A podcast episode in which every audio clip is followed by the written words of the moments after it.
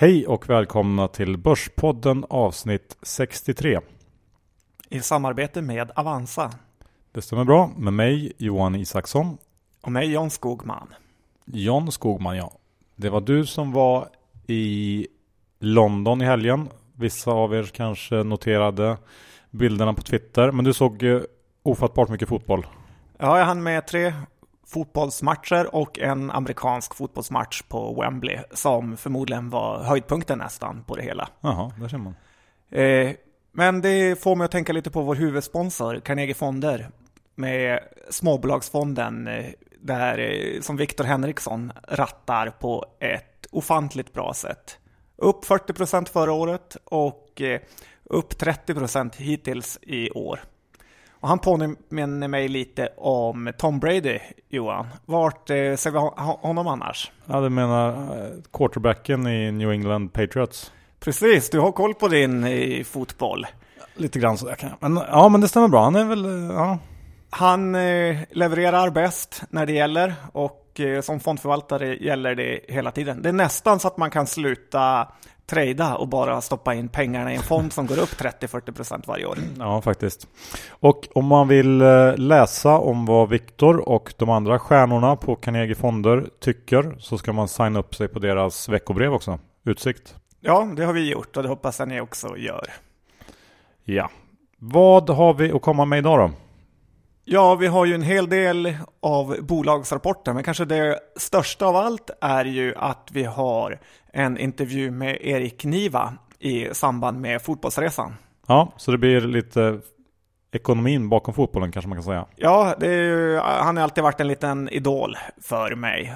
Så jag vet inte om man kan ha en idol som är lika gammal, tydligen. Eh, han är ju en härlig kille och har många härliga utläggningar om fotbollen. Ja, så det kommer sist här idag. Först lite vanligt snack. Ska vi avsluta bara med några ord ifrån Sedermera?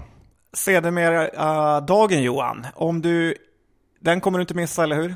Nej, jag kommer vara där. Det kommer vara en hel del härliga bolag som är där. Bland annat eh, Recitec som Dunkerstiftelsen har tagit en rejäl stek i. Och eh, de hoppas vi på träffa.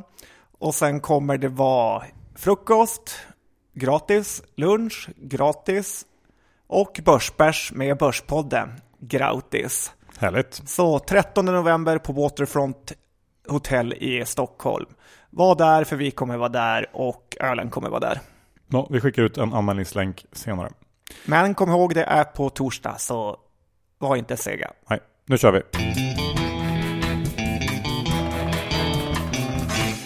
Jonny Skogman. OMX. Ett Y-barn. OMX på 14.20 börjar närma sig de här högsta nivåerna igen. Vad säger man? Ja, jag vet inte. Det är imponerande. Med en eh, rally i den här farten så vet man inte var det kan sluta. Jag har ju börjat få en positiv känsla med låga oljepriser, en ekonomi som kanske vänder och eh, att vi här i Sverige ska ha nollränta till 2016 i alla fall. Och eh, ja, vad ska man göra om inte går kort Johan, som du har gjort? Mm, jag har faktiskt tagit in lite grann av mina korta för jag känner också att det finns ingen, även om jag tycker att det här är fel och att börsen eh, är för dyr så vet man ju att eh, värdering i sig, en hög värdering i sig är ju ingenting som får, kommer att få börsen att vända och jag ser ingen riktig trigger just nu på kort sikt. Så att jag tar det lite lugnt, eh, avvaktar lite kan man säga. Det som är spännande med hela den här räntesänkningen på noll är ju att eh, vi, om vi tittar på arbetsmarknaden som man lätt kan göra på börsen genom att titta på bemanningsbolagen. Profis, Uniflex, Polia, vad har vi mer? Eh, sen har vi väl sådana här som Dedicare. Um... Mm, fast de går bra.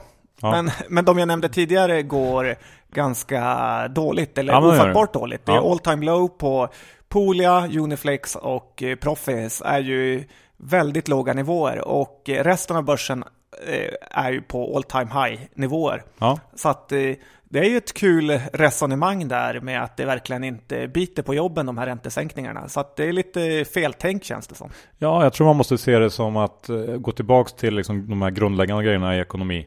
Utbud och efterfrågan. Och det är ganska tydligt tycker jag att den här typen av stimulanser med nollränta och eh, QE det stimulerar inte efterfrågebiten i den här ekvationen. Um, det det ger oss är ju högre tillgångspriser men det sipprar liksom inte ut och skapar efterfrågan. Och det så, tror jag bara är så. Så att när de rika gubbarna på svensk näringsliv pratar om att man måste sänka räntan för att eh, eh, få igång jobben och ekonomin så vet man att de bara pratar i egen bok och att de vill upp sina bostadspriser och aktieportföljer. Ja, jag tror på, det är snarare kontraproduktivt tror jag på sikt. Men nog om det. Eh, inne på lite samma tema så är väl det här med preffar John?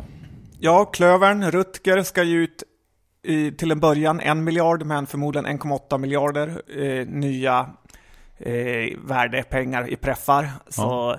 det är ju nästan 2 miljarder till in i preffma, preffmarknaden när Akelius här, företag som gav ut för 3 miljarder. Ja. Och det här är ju tecken på att, eh, i alla fall för mig, att eh, bostadsbolagen och fastighetsbolagen eh, tycker att så länge preffarna är på de här nivån så är det extremt fördelaktigt att ge ut.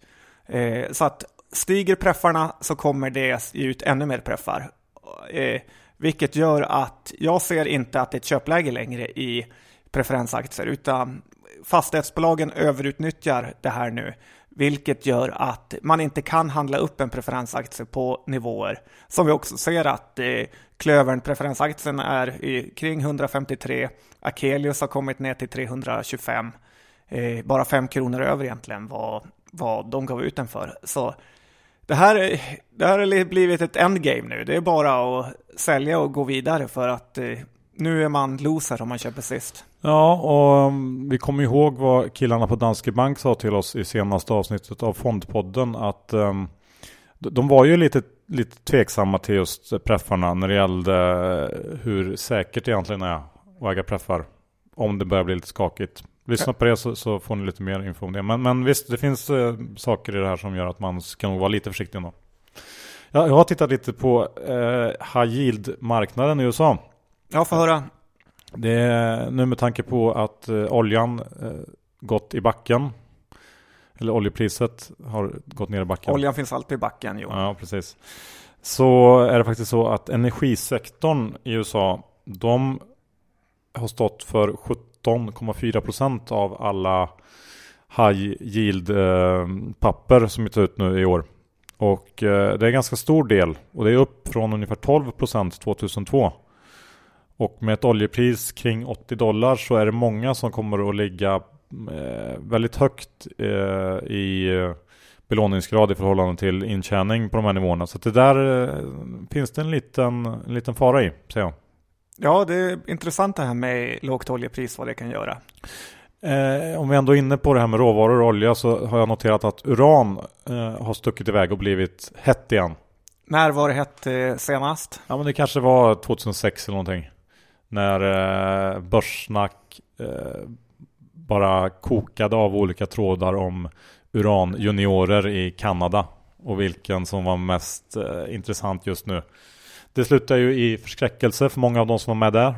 Var du inne i det racet nå någonting? Nej, då hade jag redan förlorat alla mina pengar. Ja. Men nu är det i alla fall hett igen och det jag vet inte, det är väl flertal grejer som har hänt. Dels har ju Japan kört igång sina reaktorer igen. De stoppade ju dem efter Fukushima-katastrofen och nu är de uppe och pumpar igen.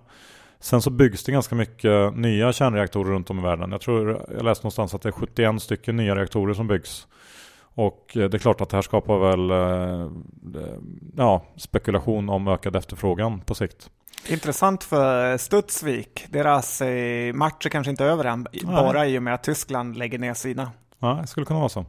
Om vi tittar på hemmaplan då John. Har det hänt någonting här?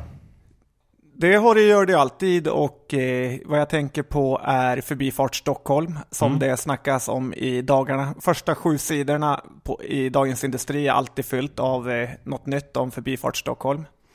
Eh, det som är intressant där är ju att eh, den här förseningen eller uppskjutningen av det hela som skulle kunna drabba eh, teknikkonsulterna negativt, OF och Sweco och så vidare som har stora eh, satsningar på det här. Men mm. det är själva verket eh, tvärtom, utan de har fullt betalt, 100% i beläggning som de blir ersatta för och eh, kan egentligen jobba med annat, vilket är som vanligt när man skriver avtal med staten så gäller det att vara smart. Och det har de varit. Så att ja, det här kan bli väldigt spännande kvartal framåt för dem.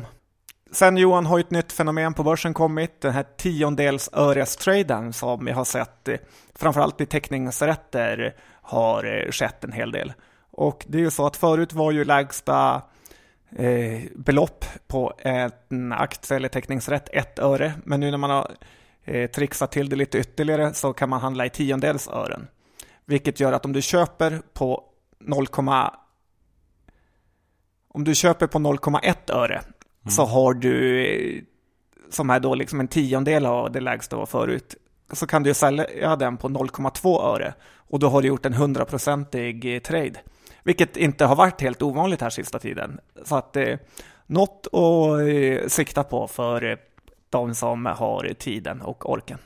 Det ser man. Sen John har det ju hänt saker i Whole Foods, eh, det amerikanska bolaget som du har pratat en del om. Ja, det har det gjort. Det är ju så att eh, vi har eh, lyft ett varningens finger för att eh, den ekologiska trenden som många sparare har frågat om på Twitter Eh, att det här är ett bolag som bara handlar i ekologiska mat. Eh, som ett ICA med allt ekologiskt och de har haft en tuff period men nu verkar de ha vänt det och aktien är väl upp eh, närmare 20 procent sedan vi tog upp den förra gången. Så det är kul att det går att tjäna pengar även inom det här området. Jag har kollat lite faktiskt, om vi ändå är inne på USA, med tanke på det här temat som är så hett nu med utdelningsaktier så har jag hittat en ETF som heter Alps Sector Dogs Dividend Stocks. Eh, och den ETFen bygger på den här gamla investeringsstrategin Dogs of the Dow.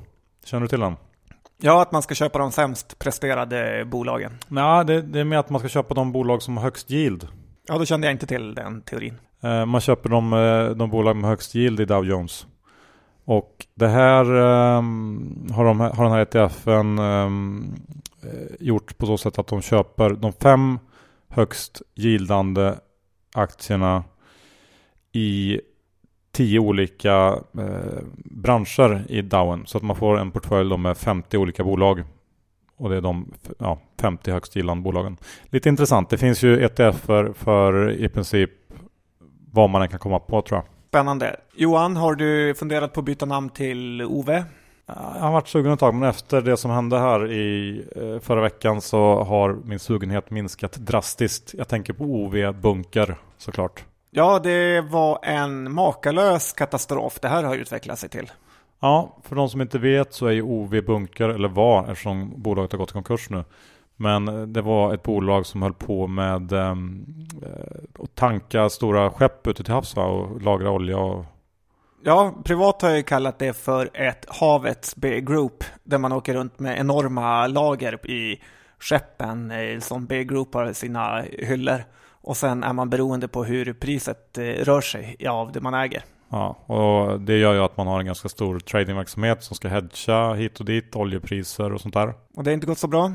Det visar sig att det har gått eh, fullständigt åt helvete kan man säga.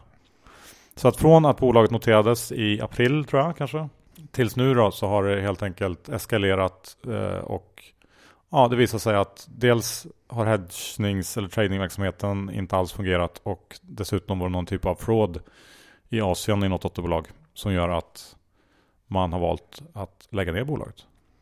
Det måste vara den sämsta eh, noteringen eh, ja, någonsin kanske. Ja, till och med sämre än... Nu får Telia en konkurrent som inte ens är så dålig. Nej, det är ju inte ens på samma karta. Ja, det är, jag, jag blev faktiskt eh, jag blev lite chockad när jag såg att de konkar. Men men, så kan det vara. Ja, man kan förlora 100% i aktier, ska man alltid vara medveten om. Tydligen. Johan Akando kom med rapport idag. Du ja. är ju gammal aktieägare om jag inte minns fel. Ja, äkta Akando en gång i tiden, men uh, inte längre. Hur, vad tyckte du om den här rapporten då? De har ju köpt Connecta och var det ett bra köp, eller hur? På bottom line som man brukar säga, alltså vinsten, såg det ganska dåligt ut. Tittar man lite högre upp i resultaträkningen så kan man nog räkna hem den här affären och det verkar som att de ska kunna behålla sin utdelning på en krona, vilket ger då kring 12 kronor en direktavkastning på 8 procent. Det som är fyndigt med att köpa ett annat börsbolag är att man kan kicka ut styrelsen, eh, ta bort börsplatsen och eh, på, skaffa billigare lokaler. Eh, på så sätt kan det vara ganska bra och det verkar fortlöpa så att Ja, kring 12 jag köpare och väntar på direktavkastningen. Ja, ni kanske skulle kvala in i en sån här Dogs of the OMX-portfölj? Ja, du får starta en ETF Johan. Ja, kanske gör det. Doro då? Ja, Doro har vi väl faktiskt fått ganska mycket cred för. På Twitter i alla fall. Hur vi har dissat den i ett års en ettårsperiod och sen vände närmare botten på 30 kronor efter förra kvartalsrapporten. Ja, det visar lite fingerspitsgefühl John. Ja, eh, Synd bara att jag i sekunderna efter det avsnittet pratade om vändningen i VRG som inte har kommit. Så att allt kan inte bli rätt. Men Nej. vad gäller Doro så är det ett eh, eh, blir ju ett lite högriskbolag och eh, men är, man, köper man det i rätt läge så kan det ge väldigt fin aktieavkastning. Absolut. Ja, det var någonting som var rätt. Eh, någonting som du har sagt som blev fel då? Ja, UTG, Unlimited Travel Group, kom med sin rapport som var mycket bättre än i alla fall jag förväntade mig. Och de verkar både kunna höja priserna och eh, ebola-effekten har de inte heller eh, sett något eh, större av. Så att eh, varken dollarkollaps eller ebola-effekt. Så rapporten var fin och eh, konstigt nog har aktiekursen inte utvecklats i någon större eh, riktning uppåt, utan det har eh, stått och stampat här kring under 16. Så det är ett, eh, kanske ett intressant köpläge. Mm. Catella och Johan som har kommit med sin rapport. Den såg fin ut vid en första anblick, handlades upp och eh, nu har den kommit under 9 kronor igen. Kan du reda ut begreppen? Ja, men den står väl där runt 9 och, och harvar lite grann. Nej, men jag tycker att den var i grund och botten en, en, en helt okej rapport. Man ska komma ihåg att Q3 är deras sämsta kvartal eh, Eh, i konkurrens med Q1 kanske. Så att eh, man ska inte förvänta sig för mycket. Fonderna tuffar på. Eh, det som kanske var lite svaghetstecken är väl Korpen där man tappat lite andel på marknaden har ju varit lite personalomsättning nu på slutet. Och bankdelen nere i Luxemburg, den går också åt rätt håll. Så att i det stora hela så tycker jag att det var en okej rapport. Men ehm, ja, man får nog kanske vänta in Q4 innan det händer något mer där. Som är deras bästa kvartal. Ett annat bolag som du har pratat om och kan ganska bra Johan är Tradedoubler. Hur eh, ser du på det efter en rapport som visade plussiffror men ändå eh, nästan halvering från året innan? Ja, det, tyvärr fortsätter ju den här eh, ganska skarpa neråt-trenden i försäljningen. Och eh, det, det, är ett läge fortfarande tycker jag där det är väldigt svårt att säga vad som ska hända i det här bolaget. Eh, det finns ingenting som pekar på att de kommer att vända det här nu. Eh, vi har pratat tidigare om det här med behovet av eh, teknikinvesteringar som ja, jag skulle tro fortsatt är ganska akut. Och så länge det ser ut så här så är det ingen idé att, att ge sig på den här aktien utan det är bara att avvakta och se vad som händer. Den kan, den kan fortsätta falla tyvärr. Det mm, ser ut att vara lite hopplöst case tyvärr. Trist. Om vi ska titta på något som har tappat fotfästet vad gäller värderingen eh, fullständigt och lämnat atmosfären och stratosfären och nu är på väg ut i världsrymden så har ju Melker S ännu en gång eh, gjort en teknik att sätta ett bolag på börsen där det knappt finns några aktier att handla med. Vilket ju har tagit slut på aktier nästan. Ja, faktiskt. Det vi pratar om är ju Absolent. Eh, det lilla, ja, vad ska man säga, luftreningsföretaget. De säljer produkter för att rena, rena luft ifrån maskiner inom verkstadsindustrin kan man väl förenklat säga. Jättefint bolag ser det ut att vara, växer väldigt snabbt och har eh, fina marginaler. Men, och det finns ett ganska stort men här. Eh, börsvärdet är nu drygt en och en halv miljard. Bolaget omsätter inte mycket mer än 100 miljoner per halvåret och tjänar väl kanske 20 någonting. Det ser ut att vara kanske P35 någonting på helåret. Det, det säger sig självt, det är ju alldeles för mycket. Finns det, P35 låter lite väl högt kan jag tycka. Vad finns det om man vill ändå tro på luftrenings Eh, sektorn. Vi som har varit i Asien vet ju att det är väldigt, eh, har en fin framtid framför sig. Ja, absolut. Det här tror jag är en trend som man verkligen eh, ska vara med på på ett eller annat sätt. Och vi har ju Systemair. Ett lite större bolag, börsvärde kanske kring 5 miljarder drygt, något sånt skulle jag tro. Som säljer luftreningsprodukter till ja, alla möjliga olika sektorer. Ett fint bolag, också ganska högt värderat, men ja, det, det är ju ett bättre alternativ. Sen har vi även Lindab som väl till viss del är inne på det här. Bra Johan, två eh, alternativa köprekar till en tredjedel eller halva priset i alla fall. Ja, man kanske kan växla över. Sälja sin Absolent och stoppa in dem i Lindab och Systemair. Bra. Om vi, ska vi ge en liten förhandsreview om Lifco? Just det, Lifco tar vi upp i den här eh, veckans avsnitt av veckans aktie som vi gör med, med veckans affärer. Som kommer ut eh, på torsdagar. Så där kommer vi med vår syn på den nynoteringen. Ja, det kräver en lite längre utläggning än mm. några korta eh, sekunder. Så att lyssna där om ni vill höra om man ska teckna eller inte. Nu är det dags för fotbollsekonomisnack med eh, Johns stora idol Erik Niva. Precis. Och som en liten tack till er lyssnare har pappa John styrt upp tre signerade böcker av Erik Nivas eh, senaste bok Utväg fotboll. Så om ni vill vara med och vinna den så få en hemleverans med signatur av Erik. Så retweeta det här avsnittet så är du med i utlottningen. Lätt och roligt.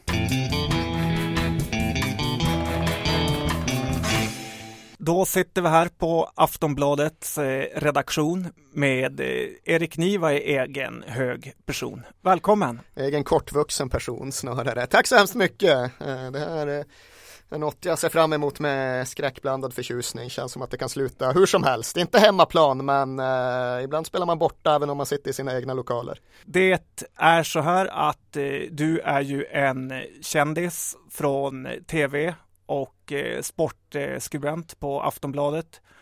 Utvald till eh, årets bästa 2012 har jag för mig. Ja, det finns ju olika, det finns olika institutioner som delar ut olika priser, men eh, det kan nog finnas fog för det du säger. Du kommer i grunden från eh, Gällivare, Nej, det där, är en, det där är en oerhört eh, djup ideologisk klyfta som delar tvillingsamhällena åt. Så det är viktigt för mig att poängtera att jag just är från Malmberget snarare än Gällivare. Ja, om den staden finns kvar så mycket till. Nej, den är ju avvecklingsbeslut fattat så den ska raderas från kartan inom den närmsta tioårsperioden i alla fall, vilket är ganska surrealistiskt men lika sant för det. Men ska vi börja så att du berätta lite eh, om dig själv och din bakgrund eh, från Malmberget och vidare. Ja, det kan man ju välja att formulera på olika sätt, men eh, för att göra det någorlunda kort och konkret så är väl jag som alla andra musik eller sportjournalister i grund och botten en misslyckad fotbollsspelare som ville ha någon annan möjlighet att klamra mig kvar runt sporten och Eh, insåg ganska tidigt att jag aldrig skulle kunna försörja mig på fotboll och det var ju trist att fatta det när man var 14 men det var samtidigt ganska bra att eh, kunna investera sin tid och sin energi i något annat än division 3 träningar som aldrig skulle leda någonstans.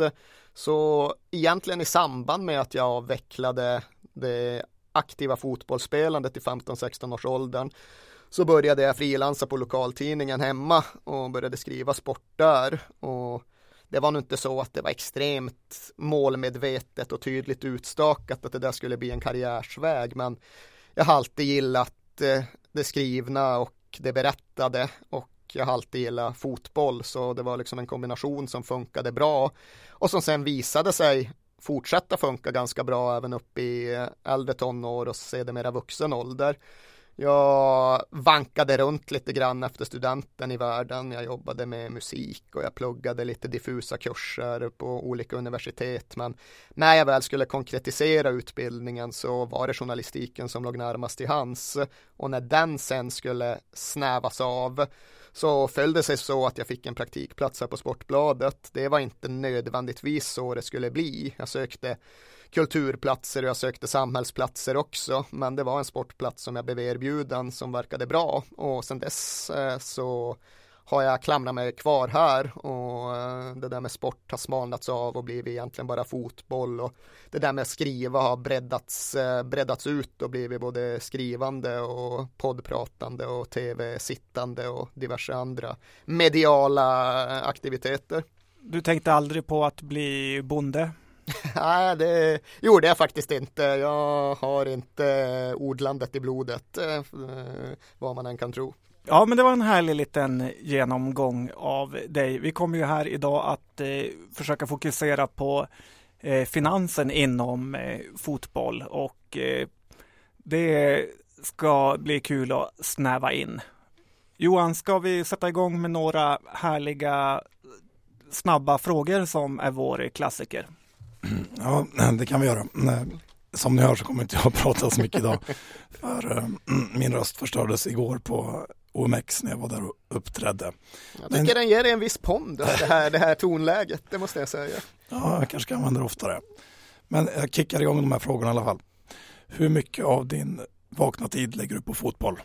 Allt glider ju samman nu för tiden. Folk frågar hur mycket man jobbar i veckan och det har jag svårt att svara på eftersom att jag ibland eh, ser en fotbollsmatch utanför schemalagd arbetstid. Jag har för övrigt ingen riktigt schemalagd arbetstid men man läser om fotboll, man tittar på fotboll, man eh, ägnar sig åt eh, de mer samhällsrelaterade delarna av fotbollssporten och allt det där både går ihop och glider isär på ett sätt som gör att jag verkligen har svårt att konkretisera ett eh, handfast svar. Men, eh, det vet jag, vad sa vi, varje dag? Ja, det är väl 8-10 timmar, det är väl rimligt att utgå ifrån. Och det inkluderar väl då helgerna, det är det som kanske är lite sorgesamt. Hur eh, sparar du dina pengar som blir över varje månad?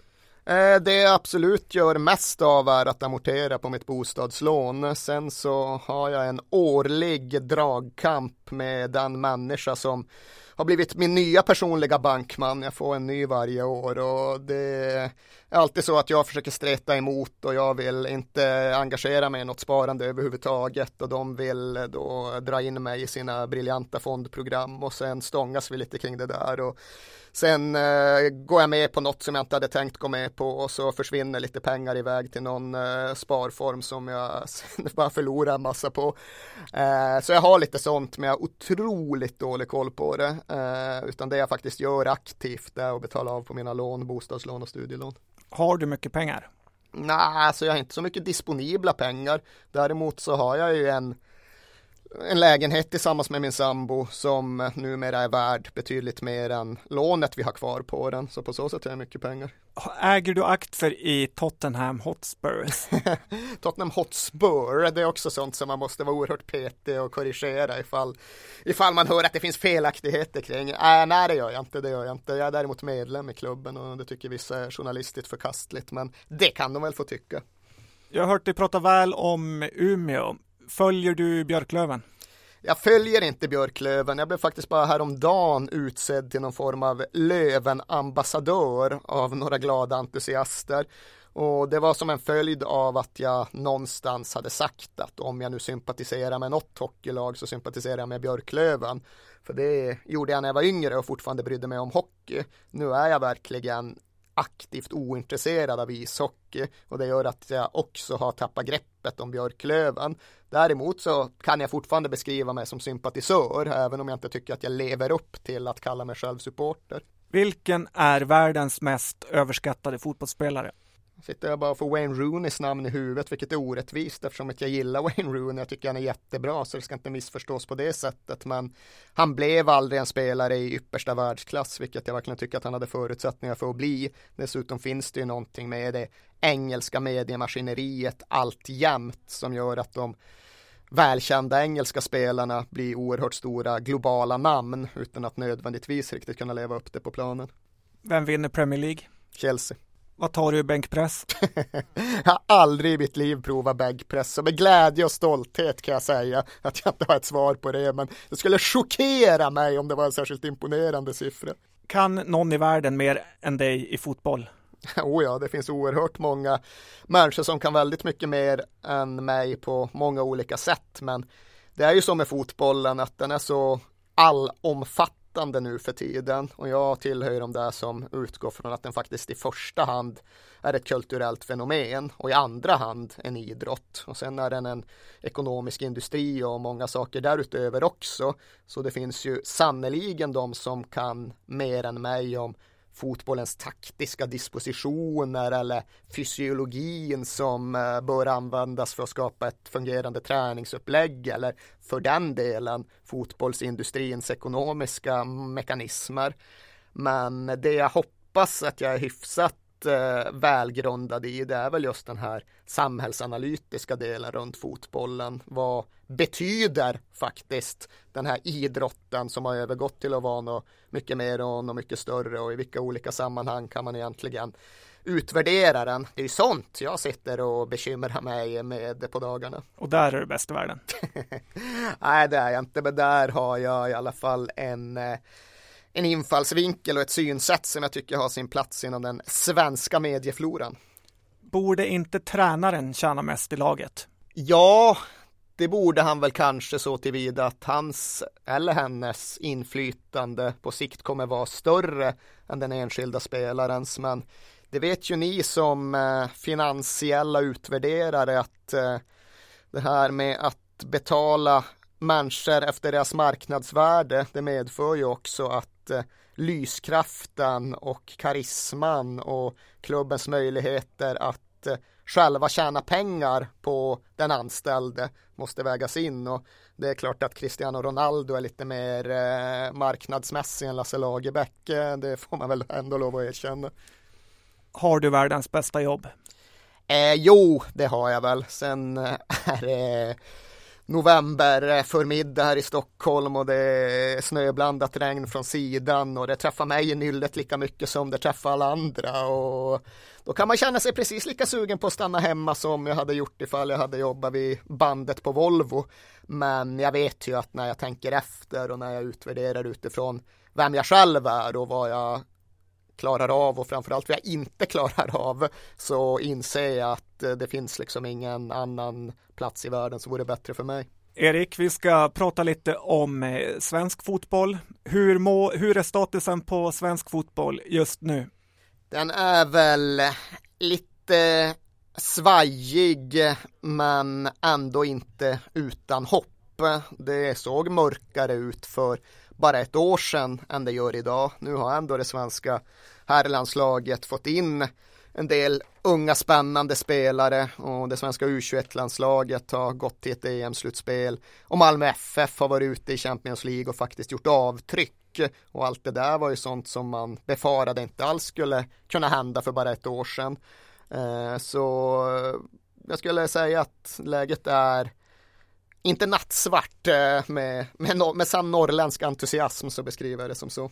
1 till 10. Sexa. Det är ganska positivt. Eller? Ja, det var lite väl positivt kände jag när jag sa det. Ja, vi, vi ner det till en fyra och en femma kan man inte säga. Det är för tråkigt att bara ta det absoluta mellanvärdet. Så vi deppar ihop det lite grann och lägger det på en fyra istället. Känner mig mer hemma i, i eh, den tankebanan. Om vi tittar på det här med Champions League, Malmö och eh, pengarna. Vad tycker du de ska göra med pengarna och hur mycket pengar är det egentligen de får?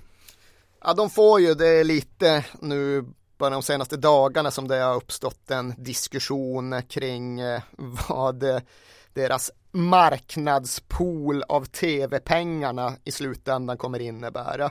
Men de drar väl in någonstans runt 200 miljoner kronor ifall man summerar allting.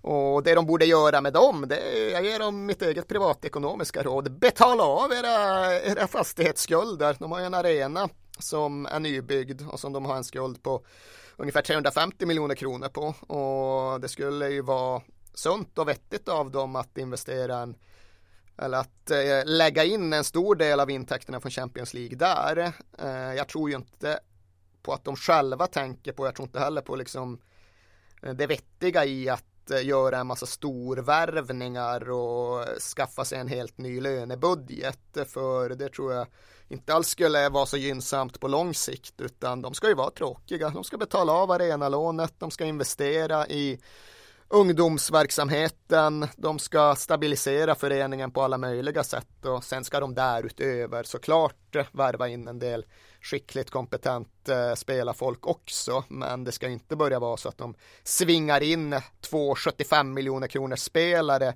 höjer lönenivån på hela truppen därefter och sen när pengarna slut. Det tror jag väl är det dummaste de kan göra. Men hur ser det ut i resten av Sverige då om vi tar bort Malmö?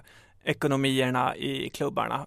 De är eh, rätt dåliga va? De är dåliga och de är ju framförallt små. Det är ju det allra mest ögonfallande. Det är i och för sig häpnadsväckande hur de kan göra så stora driftsunderskott på de omsättningar de ändå har. Men det är ännu mer häpnadsväckande att omsättningarna alltjämt är så små som de är. För en allsvensk storklubb, en av storstadsklubbarna omsätter ju någonstans runt 100-150 miljoner kronor om året och det är ju vad min ICA-butik på hörnet gör. Och kan det, det vara svarta pengar? Eh, det kan vara svarta pengar men det tror jag i så fall eh, är en faktor längre ner i seriesystemet snarare än det är en faktor i de stora svenska klubbarna.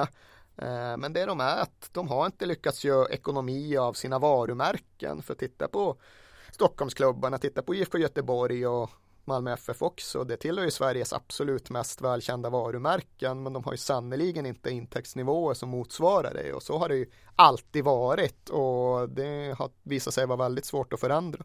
Hur kommer det sig att ingen eh, affärsman köper svenska klubbar eller lägger in jättemycket pengar och inte de här eh, bidrar lite grann till eh, spelarköp utan verkligen satsar 100, 200, 300 miljoner på det här? Ja, men det har väl att göra med den så kallade 51 modell som vi alltjämt använder oss av inom den svenska idrottsrörelsen. Alltså en eh, föreningsmodell där medlemmarna enligt stadgarna måste ha minst 51 av, eh, av, eh, röst, eh, av eh, rösterna.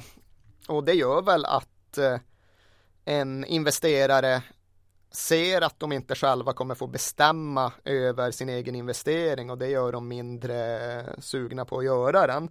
Sen tycker jag väl inte att det räcker som en heltäckande förklaring för om man tar hm familjen och jag vet inte vilken av arvingarna det är men det är ju i alla fall en av dem som är genuint aktivt engagerad i Djurgårdens IFs fotbollssektion och för honom kan jag väl uppriktigt inte sagt Eh, inte se att det ska vara så avgörande att han får sitta där högst upp och fatta alla beslut själv. Utan han kan väl lägga in en större pengapott än han redan gör och se det som ja, sponsring eller eh, ja, sponsring i första hand, eh, någon form av klubbidrag i andra hand och se sin älskade klubb växa därifrån. För i och med att de svenska fotbollsekonomierna är så små som de är skulle det relativt sett krävas en, krävas en rätt liten investering för att lyfta upp en klubb som Djurgården på en helt ny nivå. Varför gör de inte det? Är inte svenska lynnet eller är de bara snåla? Nej, men jag tror väl att det där blir ideologiskt. De gillar inte den här 51 regeln och eh, känner att så länge den fortfarande är aktiv så gör vi det ideologiska ställningstagandet att vi inte investerar. Jag tror inte det handlar så mycket om det där bestämmandet egentligen, i alla fall inte när det kommer till just det här exemplet, utan det handlar väl mer om att de vill markera mot det beslut som fattades här om året. Finns det någon klubb i Sverige du ser som ett föredöme när det gäller ekonomiskt eh, tänkande? Men det måste väl vara ett Malmö FF eller kanske ett IF Elfsborg som gör väldigt mycket rätt utifrån sina förutsättningar. Nu har MFF haft en del problem med att eh, göra pengar av sitt arenabygge. Men de kommer ju få väldigt mycket god hjälp nu av den sportsliga framgången och Champions League-miljonerna. Så de eh, är på en kurs som förmodligen kommer göra dem till en väldigt stabil och stark allsvensk kraft under lång tid framöver. Elfsborg har ju en mindre kostym såklart. De har ett mindre demografiskt underlag att utgå ifrån. Men de har ju också lyckats eh, etablera sig på en väldigt hög allsvensk nivå utifrån något som i väldigt hög utsträckning handlar om ett sunt, förnuftigt, långsiktigt ekonomiskt tänkande. Men är det, är det realistiskt att tänka sig att en svensk klubb blir riktigt stor eh, på europeisk basis någon gång, mer än någon enstaka gång? Är inte riktigt stor. Det finns det ingenting som tyder på. Eh, vi befinner oss numera i en fotbollsverklighet där storleken på klubbens omsättning i väldigt hög utsträckning påverkar de sportsliga resultaten. Och även om Malmö FF får in flera hundra miljoner på Champions League-spel så kommer de ändå inte komma upp i en årsomsättning som ens snuddar vid halvmiljardsmarkeringen. De stora europeiska klubbarna, de är ju numera förbi både en och två miljarders eh, vallen och de riktigt stora, de är ju uppe i, ja, i fem miljarder. Så det finns liksom inget som indikerar att en svensk klubb skulle kunna hävda sig över tid bland de riktigt stora. Däremot kan man ju hoppas på att eh, både de enskilda klubbarna och ligan i stort lyckas växa ekonomiskt och i alla fall hävda sig gentemot jämförbara nationer till att börja med ett Danmark men därefter ett Belgien och ett Holland och kanske något hack eh, därutöver till och med. Men vad är det som har hänt om man tittar säg 20 år tillbaks tiden när vi ändå hade, hade IFK som var eh, väldigt lyckosamma under en lite längre period även i Europa. Jag brukar prata om att fotbollen verkligen har blivit en helt annan sport, en helt annan företeelse under den senaste 20-25 årsperioden och det handlar om globaliseringen av världen, det handlar om medialiseringen av idrotten men i just det här sammanhanget så kan man väl trycka lite extra på ekonomiseringen av fotbollen för hönan och ägget har i väldigt hög utsträckning bytt plats. Tidigare så fick man pengar ifall ens fotbollslag var framgångsrikt. Numera blir ens fotbollslag framgångsrikt ifall man har lyckats dra till sig pengar. Och där, där ligger egentligen förklaringen till allt som händer inom fotbollsvärlden nu för tiden och det är definitivt också anledningen till att svenska klubbar har halkat så långt efter. Det är den ekonomiseringen av fotbollen som man alltid måste utgå ifrån när man gör någon typ av utvärdering nu för tiden. Jag är ju motståndare till den. Jag sitter ju här och pratar med fienden liksom. Jag tycker det är sorgesamt att det har blivit på det här sättet. Men jag är samtidigt inte dummare än att jag inser att det är så här det ser ut. Ska man prata om svenska klubbars möjligheter att hävda sig? Ska man prata om varför den ena engelska klubben är framgångsrik och den andra engelska klubben kämpar mot nedflyttning så kommer man ju alltid hamna i omsättnings och investeringsfrågor snarare än att börja diskutera den fantastiska talangutvecklingen eller den enskilt briljanta taktiska manövern. Hur skulle du vilja ha det? Jag skulle vilja ha en mycket mer reglerad fotbollsekonomi. Jag tillåter mig att vara ganska rabiat i sådana här frågor för det har ju varit helt oreglerat i ja, ungefär 20 års tid. Man brukar referera till den här Bosmandomen som kom i mitten av 90-talet som någonting som verkligen förändrade landskapet och så var det ju. Eh, så när det pratas om financial fair play så tillhör ju inte jag de som säger att ja, men det där är en papperstiger som ingen människa egentligen efterföljer och Eh, som innebär att det blir skevheter i andra änden. Utan jag tillhör ju de som säger att ja, ja, men det är bra med en reglering. Nu vill jag ha flera. Nu vill jag prata om eh, lönetak och nu vill jag prata om solidaritetsersättningar och nu vill jag prata om utjämningsmekanismer. Men jag är uppriktigt sagt ganska ensam i dagens fotbollsvärld om att se det på det här sättet och prata på det här sättet. Det finns nog i och för sig ganska många supportrar som känner ungefär som jag gör. Men bland makthavarna och bland klubbledarna så är det ju väldigt få. Och det gör ju att jag inser att jag utkämpar ett slag som jag är dömd att förlora. Men de ska också utkämpas. Om vi tittar på eh, börsen lite grann så finns det ju många spelbolag, Unibet, Betsson som också lägger in mycket pengar som sponsorer.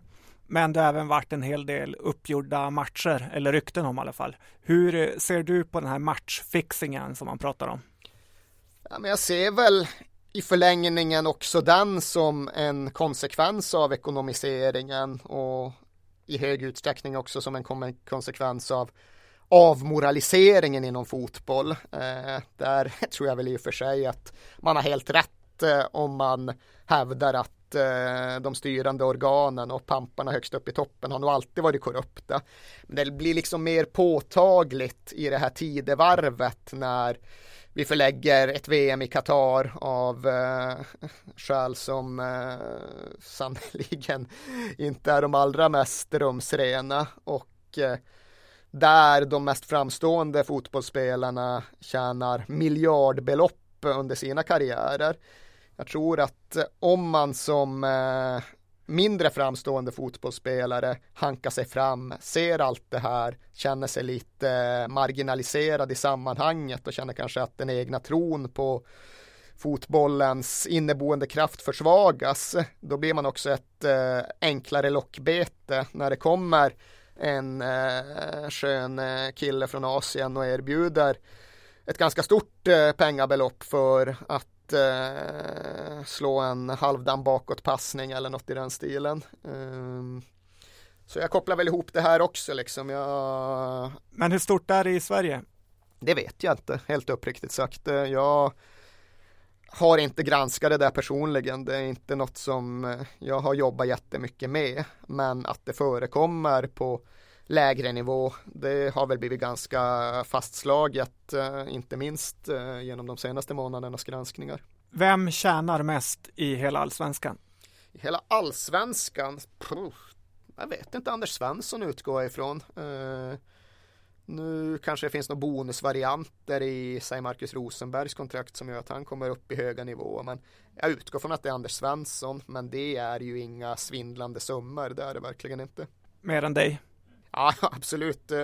Nu hugger jag verkligen mellan tummen och pekfingret, men Anders Svensson tjänar en kvarts miljon i månaden i grundlön och det är inte jag. Johan, ska vi prata lite mer om europeisk fotboll? Ja, det tycker jag.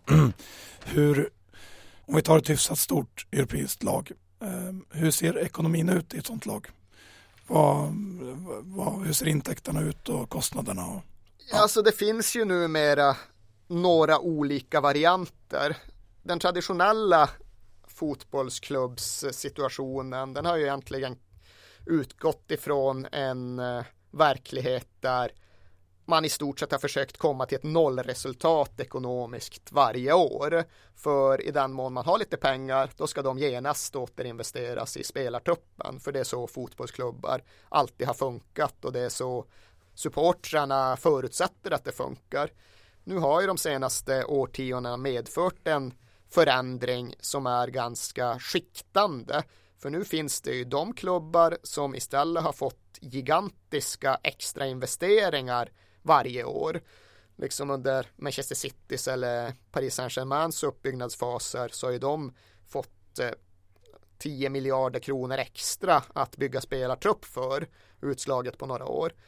Och å andra sidan så finns det de som inte är shejker eller oligarker som inte vill bygga sitt eget eller sitt emirats varumärke utan som faktiskt vill tjäna pengar på fotbollen. Och då har man väl kommit in på en mer amerikansk ägarmodell där det har kommit folk som försökt liksom få de ekonomiska kvarnarna runt klubben att mala mer effektivt, att generera större avkastning och att då också ge vinst till dem själva och till aktieägarna. Och så funkade det i väldigt liten utsträckning tidigare. Då var det just oftare detta, men det var noll, det var noll eller eh, lite röda siffror varje år. Men nu har vi en dragkamp mellan å ena sidan de ägare som har tyckt sig ha råd att kasta in hur mycket pengar som helst i en fotbollsklubb. Å andra sidan de här ägarna som själva vill ha avkastning. Och det är klart att är man en anhängare till något av de här lagen då vill man ju definitivt ha shejken eller oligarken snarare än amerikanen som själv vill plocka ut pengar ur klubben. Vad är det med shejker och fotboll egentligen?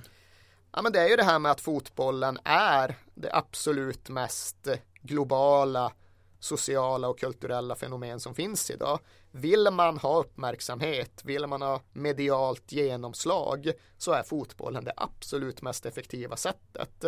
Eh, det är bara att kolla på vad Chelsea inneburit för Roman Abramovic. Han slapp sitta i ett sibiriskt fängelse som andra oligarker ur hans generation. Han blev en global player istället. Det är bara att kolla på vad Abu Dhabi och Qatar har tjänat på sina investeringar i fotbollen. De har ju blivit maktfaktorer på ett eh, internationellt realpolitiskt plan. Och det är just fotbollens genomslagskraft, fotbollens globala exponering som gör det möjligt och som gör det attraktivt. Vilken av alla klubbar ser du som den värsta när det gäller de här Fifa Fair Play-reglerna? Nu var det ju just Manchester City och PSG som blev formellt bestraffade för brott mot dem under det senaste sommarfönstret och det blev de ju av en anledning, så de är väl de största syndarna i nuläget. Sen är det klart att eh, någonstans finns det ju något lite orättvist i deras situation och nu är jag verkligen djävulens advokat här, men det enda som drabbade dem var ju att de fick sina investeringar precis när det här regelsystemet höll på att fasas in. Chelsea fick sina investeringar ett årtionde tidigare och det innebar ju att det var fritt fram för dem att bara ösa på istället. När vi ändå pratar lite om Fifa så måste vi tänka på VM. Först i Ryssland 2018 och sen i Qatar 2022.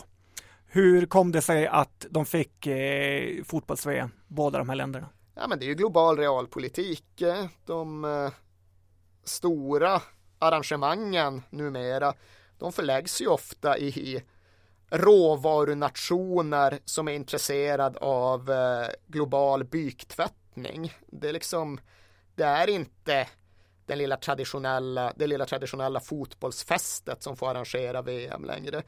Det är Putin, Ryssland med alla de intressena som eh, finns bakom där. Eller det är just Qatar med deras eh, behov av att eh, ställa om till en annan ekonomi på andra sidan oljan. Och det är Brasilien och det är visserligen en fotbollsnation men det fanns väldigt mycket politik i bakgrunden där också. Så det är väl kort och gott bara så att eh, de stora mästerskapen, inte bara inom fotbollen men kanske allra tydligast inom fotbollen, de eh, attraherar ju och de kräver numera investeringar som ingen sund stat är villig att göra. Utan det blir de som eh, verkligen behöver den här varumärkestvätten som tycker det är värt att eh, betala priset för det är dyrt och arrangera ett fotbolls-VM. Det är ingenting du räknar ihop eh, på något sätt egentligen, även om vissa försöker låtsas annorlunda, utan det är just en investering för att få synas och för att få gnugga, eh, gnugga rygg i de eh, etablerade salongerna och på att bli mer internationellt erkända och accepterade på så sätt. Både Grekland och Portugal har arrangerat stora mästerskap, mm. OS och fotbolls-EM och så vidare. Har det något att göra med deras kriser? Ja, det har det ju. Alltså inte på så sätt att det var huvudanledningen till att det blev som det blev. Men de var väl indikativa för ett ekonomiskt tänkande som kanske inte var så jävla långsiktigt och hållbart. För det var ju för alla uppenbart att det här är återigen ingenting som du gör någon ekonomisk vinst på utan det här är någonting som kommer kosta väldigt mycket och då får man ju antingen ha råd med det, eller i alla fall tycka sig ha råd med det. Eh, Grekland och Portugal var inte direkt i position att eh, göra de här investeringarna.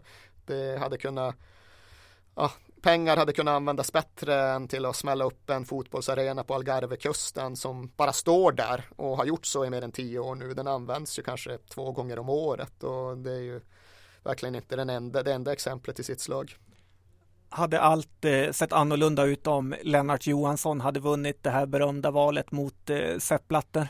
Nej, det hade det inte. Eh, jag delar visserligen synen på att Lennart Johansson i grund och botten är en reko kar, men jag tror att vi övervärderar både hans förmåga och hans inflytande ifall vi tror att han skulle komma in med någon form av svensk hederlighet och på så sätt eh, vrida tillbaks hela fotbollsmaskineriet i en annan riktning. Jag tror inte att han vare sig hade haft den ambitionen eller den kraften för att vara alldeles ärlig. Om vi ska titta på något roligare då, eh, stora europeiska klubbar som eh, sköter sig och som är sunt byggda. Har du några sådana? De tyska ligger väldigt långt fram. Det går liksom inte eller jo, det går visst, men det är svårare att ha moraliska synpunkter på att Bayern München har etablerat sig högst upp i den europeiska toppen än det är på egentligen någon av de andra konkurrenterna där uppe. För de har ju verkligen byggt upp sitt fotbollsimperium själva. De har inte behövt någon extern hjälp. De har inte behövt trixa med vare sig eh, skatten gentemot staten eller med investeringar från någon eh, djurskygg del av världen utan de har gjort det själva. Och det ska väl i och för sig föras in den här reservationen att eh, deras eh, mannen bakom verket, klubbpresidenten själv, hans egen skattemoral kanske inte var den högsta. Han åkte ju in för att ha undanhållit skatt, men det hade liksom inget med klubben att göra, utan Bayern München, de har verkligen gjort det utifrån sina egna resurser, utifrån sina egna möjligheter Och de har dessutom gjort det utan att eh, skära bort sin traditionella publik som flera av de engelska storklubbarna har gjort. Det går ju fortfarande att vara arbetslös och har råd att gå och se Bayern München från kortsidan. Eftersom att de har den här modellen där VIP-logerna på långsidan ska finansiera ståplatserna på kortsidan om man ska uttrycka sig enkelt. Och det är någonting som jag tycker är ganska signifikativt för hela det här sättet att arbeta och fungera och tänka. De vill utvecklas, de vill öka sin omsättning och sin eh, konkurrenskraft men de tycker inte nödvändigtvis att man måste låta en massa huvuden rulla längs vägen och det kan man ju sympatisera med. Ständigt eh, dessa tyskar, bäst i näringslivet och bäst i fotboll. Ja, det är klart att även där kan ju jag som eh, anhängare av teorin att fotboll och samhälle verkligen är tätt sammanlänkat se att det finns paralleller att göra. Om vi tittar på England då, är Arsenal en sån här klubb som bygger långsiktigt? Ja, de är väl det bästa exemplet på en engelsk klubb som, eh, som jobbar på ett eh, sansat och balanserat och sunt sätt. Sen har ju de inte det där tänkandet kring att nu gäller det att vi verkligen slår vakt om vår traditionella publik, de som från början var med och byggde upp den här klubben, de som klubben någonstans bildades av och för, utan de eh, tar ju hellre en eh, glad asiatisk turist med väldigt mycket megastore-pengar på fickan än de tar den eh, engelska säsongskortsinnehavaren som har suttit där sedan 1947. Och det är klart att den cynismen den är sannerligen inte unik för Arsenal utan den finns rätt igenom hela Premier League men den gör ändå att jag är lite svårare att lyfta dem än jag har att tycka om Bayern München. Om vi tittar på ett eh, tidigare storlag i England, Manchester United, är deras era eh, på väg att eh, gå mot ett eh, slut? Det beror lite på hur de här extremt hemliga ägarna egentligen resonerar över tid. För det är definitivt så att deras nedgång är sammanlänkat med deras ägarsituation. För de är ju det främsta exemplet på det jag pratade om tidigare.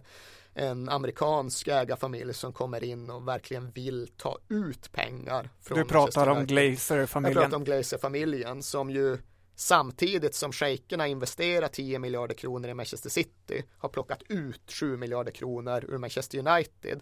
Och det är klart att 17 miljarder skillnad i möjligheten att bygga trupp det kommer någonstans ju avtryck på planen förr eller senare. Och det blev senare eftersom att Alex Ferguson var ett universalgeni som kunde bygga Vasaskepp, nej inte Vasaskepp, han kunde bygga regalskepp av spik och plank medan eh, väldigt det är egentligen ingen annan som kan det längre. Men eh, nu har de ju börjat investera på ett sätt som de inte gjorde tidigare. Nu har de insett att ifall vi inte gör något här så kommer Manchester United att sjunka ner i någon form av mediokert träsk. Så de har börjat skjuta in pengar igen. Och om de bara tillåter sin manager att värva i kapp med de andra stora europeiska elefanterna så då kommer Manchester United att reda sig för de har ju en global genomslagskraft och en global kommersiell kraft som egentligen bara Real Madrid och Barcelona kan mäta sig med.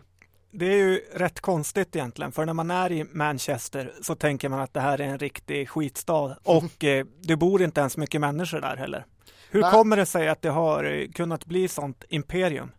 Ja, det har ju dels att göra med deras egen klubbhistorik och tradition och liksom det romantiska skimmer som finns runt föreningen och har funnits där ända sedan flygkraschen 1958 och sättet de reste sig efter den. Eh, så det är det ena och det andra är ju att de låg precis där de skulle ligga längst fram i utvecklingen när Premier League verkligen tog fart och blev global snarare än lokal. Och det hände ju under 1990-talet egentligen. Och då var Manchester United dominanten som verkligen de kunde dra nytta av eh, den här, det här imperiebyggandet, den här fotbollskolonialismen. Då kunde de verkligen cementera sin position som hela världens lag. Så när man nu pratar om deras möjligheter, då är det ju underordnat att Manchester är en liten skitstad där det inte bor speciellt mycket folk. Utan Manchester United, en majoritet av deras intäkter kommer ju från helt andra delar än själva Manchester. De drar ju in mycket mer pengar på att vara ett globalt eh, fotbollsföretag än på att vara en lokal fotbollsklubb tittar man 10-20 år tillbaka i tiden så är det ju många storklubbar från det där området eh, som har försvunnit nästan helt. Typ Nottingham, båda Sheffield-lagen, Derby och så vidare. Hur eh, ser du på det? Jag ser väl som så att det kommer bli svårare för småstadsklubbar att hävda sig. Och det kanske kan uppfattas som lite motsägelsefullt utifrån det vi alldeles nyss var inne på med Manchester. Men jag tror att Manchester United, Liverpool, ja, numera faktiskt också Borussia Dortmund som ja, har gjort något som jag faktiskt inte skulle, trodde skulle vara möjligt. För de har gjort det här i nutid. Annars skulle jag säga att om man var med när skutan seglade iväg i början av, eller runt millennieskiftet, då kommer man nog kunna klamra sig fast. Men Nottingham Forest och Sheffield Wednesday och Leeds United, de åkte ju av där någonstans. De kunde liksom inte vara med på, det, på den här världsomseglingen där man verkligen drog in pengar. Så de har ju idag regrederat till att just vara de här lokala angelägenheterna. Och det är verkligen det som skiljer de eh, stora från de små numera och den klyftan blir bara större och större. Men det är väl just det här med att Champions League-klubbarna, om man uttrycker sig slarvigt, G14-klubbarna som de själva brukar kalla sig, de är just idag globala nöjesimperier och det är väldigt svårt för en lokal fotbollsklubb att konkurrera med ett globalt nöjesimperium på sikt. Mår du inte lite dåligt över att eh, höra dig säga globalt nöjesimperium när det är fotboll vi pratar om? Ja, jag mår dåligt av det här precis hela tiden och jag är ju inne med någon liksom ständig dragkamp med mig själv där jag resonerar kring hur länge jag klarar av att bibehålla entusiasmen runt en fotbollsindustri som jag på många sätt känner avsmak inför och föraktar och som jag tycker prioriterar och eh, belönar fel saker. Men jag märker ändå på mig själv att trots att jag har den här grundsynen och den här analysen så klarar jag ändå av att koppla ifrån den, egentligen oavsett om jag vill eller inte, när det är torsdag som idag. Så då börjar det ju snart vara lördag och då är det match igen och när det väl närmar sig match så så är det inte det här jag har i huvudet. Då är det 90 minuter, då är det en gräsplan, då är det känslan av att ja, ja, men på den enskilda dagen, då kan fortfarande vad som helst hända. Då kan Leicester City besegra Manchester United. Då kan Tottenham eh, spela jämt med Real Madrid. Eh, och den där förmågan att fotbollen kan vara vad man vill att den ska vara och blir vad den måste bli när det väl närmar sig match. Det är det som gör att jag själv fortfarande tycker det är kul och aldrig kan sluta fascineras av den. Men det är nog nödvändigt också för att, eh, för att intresset ska bibehållas. För jag är av åsikten att eh, fotbollen riskerar verkligen att bli ett Frankensteins monster som äter upp sig själv och den blir det när det blir för förutsägbart över för lång tid. Nu lyckades Atletico Madrid vinna spanska ligan i vår, alltså det var helt sensationellt. För annars var ju den verk, det var sensationellt och välgörande. För den ligan var ju verkligen på väg ner i ett träsk där det var irrelevant och ointressant att titta på den. Man visste att det bara var två klubbar som kunde vinna och man visste att när Real Madrid mötte Getafe hemma eller när Barcelona spelade mot Rayo Vallecano så var det inte en fråga om vilka som skulle vinna utan det var en fråga om det skulle bli fyra, sex eller åtta mål i just den här matchen. Och ja, är det så man känner när man tittar fram mot en fotbollsmatch då tror jag ju att eh, att fotbollen just kommer förgöra sig själv som, eh, som eh, överlägsen global idrottskraft. Det är tur då att du är hedersmedlem i Björklöven. Ja men det är väl Det är tur att det finns många parallella fotbollsvärldar och det är tur att de fortfarande kan kollidera ibland för i mångt och mycket känner jag att det som händer hemma i allsvenskan det har egentligen ingenting att göra med det som händer i Premier League. Öst är öst och väst är väst och aldrig mötas de två någonstans och då kan jag känna att ja, men allsvenskan kommer alltid att klara sig för där finns så mycket av det traditionella fortfarande kvar och där finns oförutsägbarheten intakt. Men eh, sen precis när man just har avskrivit möjligheterna för de där att komma i kontakt då sprattlar Malmö FF till och sen står de där och spelar mot Juventus och har chans. Och då kan man eh, ha kvar illusionen ytterligare något årtionde om att ja, ja, än kanske Åshöjden kan finnas i någon form i alla fall. Ja, jag brukar ju kalla Johan för Jorma alltså. Ja, det är inte det sämsta. Det ett, och han mig för bagaren och det är det sämsta. Nej, nej, nej. Edvard är ju det sämsta. Edvard, dåtidens Cristiano Ronaldo, mer marknadsföringspelare än, än fotbollsartist. Bra forward visst, men alldeles för mycket maner och grejer. Härligt. Eh, Kula. Persson, han eh, sympatiserar jag med. Om vi tittar på något lite roligare exempel då, som är tvåa i Premier League nu är det Southampton med den gamla klassiska holländaren Ronald Koeman som mm. tränare. Är det en dagslända eller hur ser du på det där? Ja, det är det. Jag kan inte se en sån klubb, alltså en klubb med Southamptons muskler etablera sig i en Premier League-topp. Utan Premier League-toppen består av fem klubbar och det är Manchester United, Manchester City, Chelsea, Arsenal och Liverpool drar jag väl in där på en höft. Sen är det Tottenham och Everton i ett skikt där under. Och därefter är det egentligen Newcastle och på sikt kanske West Ham United efter deras flytt till en ny arena som har möjlighet att liksom täta till hålen mellan de olika skikten. Men Southampton, de tillhör strukturellt någon form av nedre mellanregion i Premier League och dessvärre är jag ganska övertygad om att de sjunker tillbaka dit förmodligen inom ett par månader om inte definitivt inom ett par säsonger. Om vi ska titta på den här lånebubblan och eh, så ligger Spanien bra till när det gäller bolånebubbla som mm. tidigare och även fotbollsbubblan känns ju lite farlig och hur de lyckas eh, förhandla med regering om att köpa träningsplaner och så vidare. Hur eh, kan den brisera?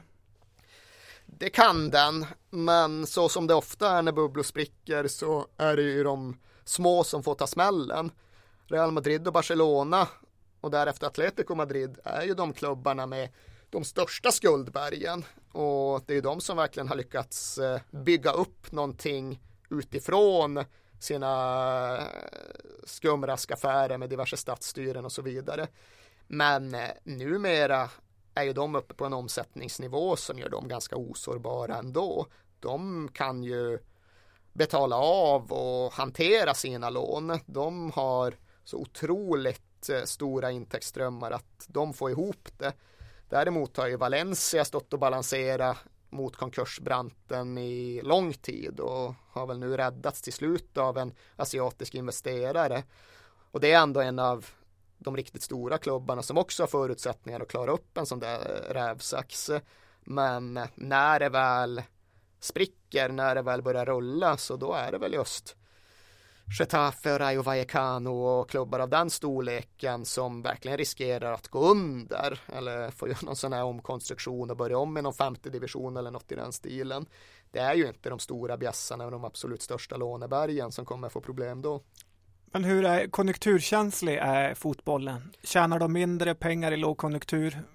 Alltså det visar sig att när man pratar om den här högsta elitnivån av eh, exklusiva globala klubbar så är den så gott som okänslig. För de snurrar runt i något parallellt universum som nästan tycks överordnat den generella världsekonomin. Det spelar ingen roll hur jäkla stora finanskrascher det blir eller hur djupa konjunktursvängningar det än blir. De fortsätter dra in ännu mer pengar på sina tv-avtal och sina souvenirförsäljningar ändå. Däremot så återkommer jag ju till den här skillnaden mellan de globala och de lokala klubbarna och de lokala klubbarna de är definitivt väldigt konjunkturkänsliga. Det är bra att komma från Swansea Wales eller för den delen Southampton i England i och för sig för de dras någonstans med på ett Premier League-tåg. De kan få en del av den här av den här globala sprängkraften men att vara ett eh, Siena i Italien eller ett eh, ett Lans i Frankrike eller något i den stilen. Det gör en numera till en väldigt konjunkturkänslig fotbollsklubb. Och det är ju det också som är den här rävsaxen för formellt sett enligt det gamla sättet att se på sporten ska ju såklart Siena försöka konkurrera med Juventus och eh, Real Sociedad ska försöka konkurrera med Real Madrid. Eh, men det är ju numera egentligen omöjligt om man bortser från just den enskilda hemmamatchen. Men på ett längre plan så är ju det som händer att man, om man försöker att man spränger sig ekonomiskt och imploderar snarare än någonting annat. Vi var inne på det här att de riktigt stora klubbarna har blivit globala nöjesimperium. Hur viktig del är Asien och kanske framförallt Kina i det här? Vad, hur mycket har de bidragit till den här utvecklingen? Uh, mycket. Det har ju blivit lite en kliché att så fort uh, en eh, karismatisk spelare varvas ska man referera till? Hur många tröjor den här personen säljer i Japan? Och det är faktiskt inte en särskilt viktig intäktskälla längre. Däremot så har ju verkligen de hjälpt till att eh, få de globala tv-avtalen att spinna iväg. Och Kina har inte riktigt tagit fart ännu men när Kina och kanske Indien därefter tar fart så kommer det ju bli ett ännu mycket större fokus på att ekonomisera sig i Asien. Men man kan märka att eh, de senaste fem åren så har ändå fokus förflyttats lite grann för under 2000-talets första årtionde, då var det egentligen bara Asien. Manchester United och Real Madrid gjorde ju inget annat än att turnera i Kina och Japan och Sydkorea. Nu är det turnerar de i USA. Det är väldigt uppenbart att eh, den amerikanska marknaden har blivit mer lockande för de europeiska toppfotbollsklubbarna de senaste åren och man har ju alltid pratat om när det verkligen ska hända för fotbollen i USA. Nu finns det väl en generell tro att man är väldigt nära den punkten och att det verkligen kommer utlösas någon form av ekonomisk lavin på andra sidan av den. Ja, Erik, det börjar dra sig ihop eh, mot eh, slutet här. Har du några spaningar som du har sett här inom fotbollsekonomitrenden sista tiden? Nej, men jag tror väl att vi har tangerat det mesta. Vi har haft utgångspunkten att eh, att allt numera utgår just från fotbollsekonomi, att alla analyser någonstans måste börja där och att den generella slutsatsen är att eh, de stora blir väldigt mycket större och de mindre får svårare att hänga med. Det är kanske inga specifika spaningar, men det är de generella slutsatserna som man bör dra i det här sammanhanget.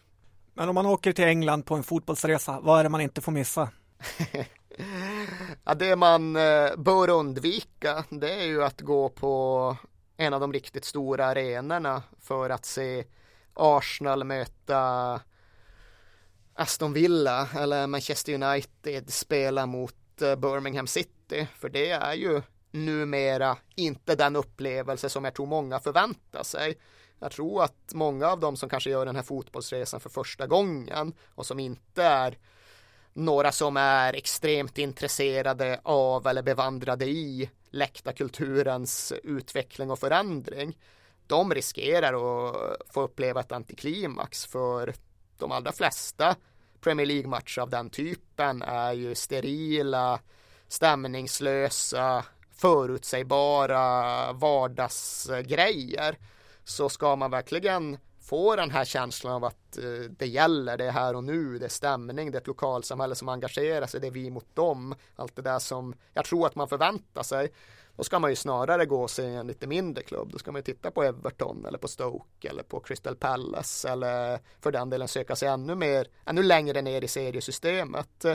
För det är definitivt så att de största klubbarna är i de flesta fall vinnarna i den nya fotbollsvärlden. Men någonting har de ju också förlorat och jag tillhör ju de som tycker att det är något viktigt som de har förlorat. Och det är ju just den här känslan av att eh, klubben, laget, läktarna, fansen, staden, allt hänger ihop och allting utgör något mäktigt och kraftfullt. Den känslan får man i stort sett aldrig längre om man går och tittar på Manchester City eller något i den stilen. Tack Erik, fina ord från en fin man som min farfar skulle sagt. Deprimerande ord från en deprimerad man som jag själv hade sagt. Ja, tack så mycket. Tack själva.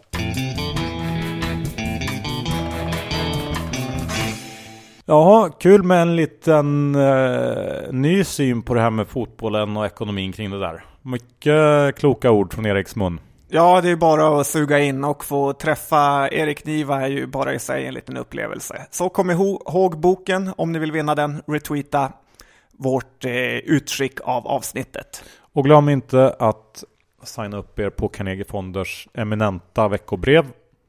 Och stoppa in ditt överskott av pengar i småbolagsfonden så växer det i någon otrolig hastighet. Ja. Och avslutningsvis John, sedermera dagen. Ja, kom nu. Det kommer bli kul. Det är Dunkerstiftelsens eh, go-getter-gäng med eh, Recitec och många andra mindre mikro och småbolag som har framtiden för sig är där. Men sen är ju två andra grabbar där också. Ja, The Börspodd. Börspodden är där ja, och eh, kom dit, det är på torsdag, Waterfront i Stockholm. Så antagligen ses vi där, om inte så hörs vi om en vecka igen. Ha det fint! Hej då!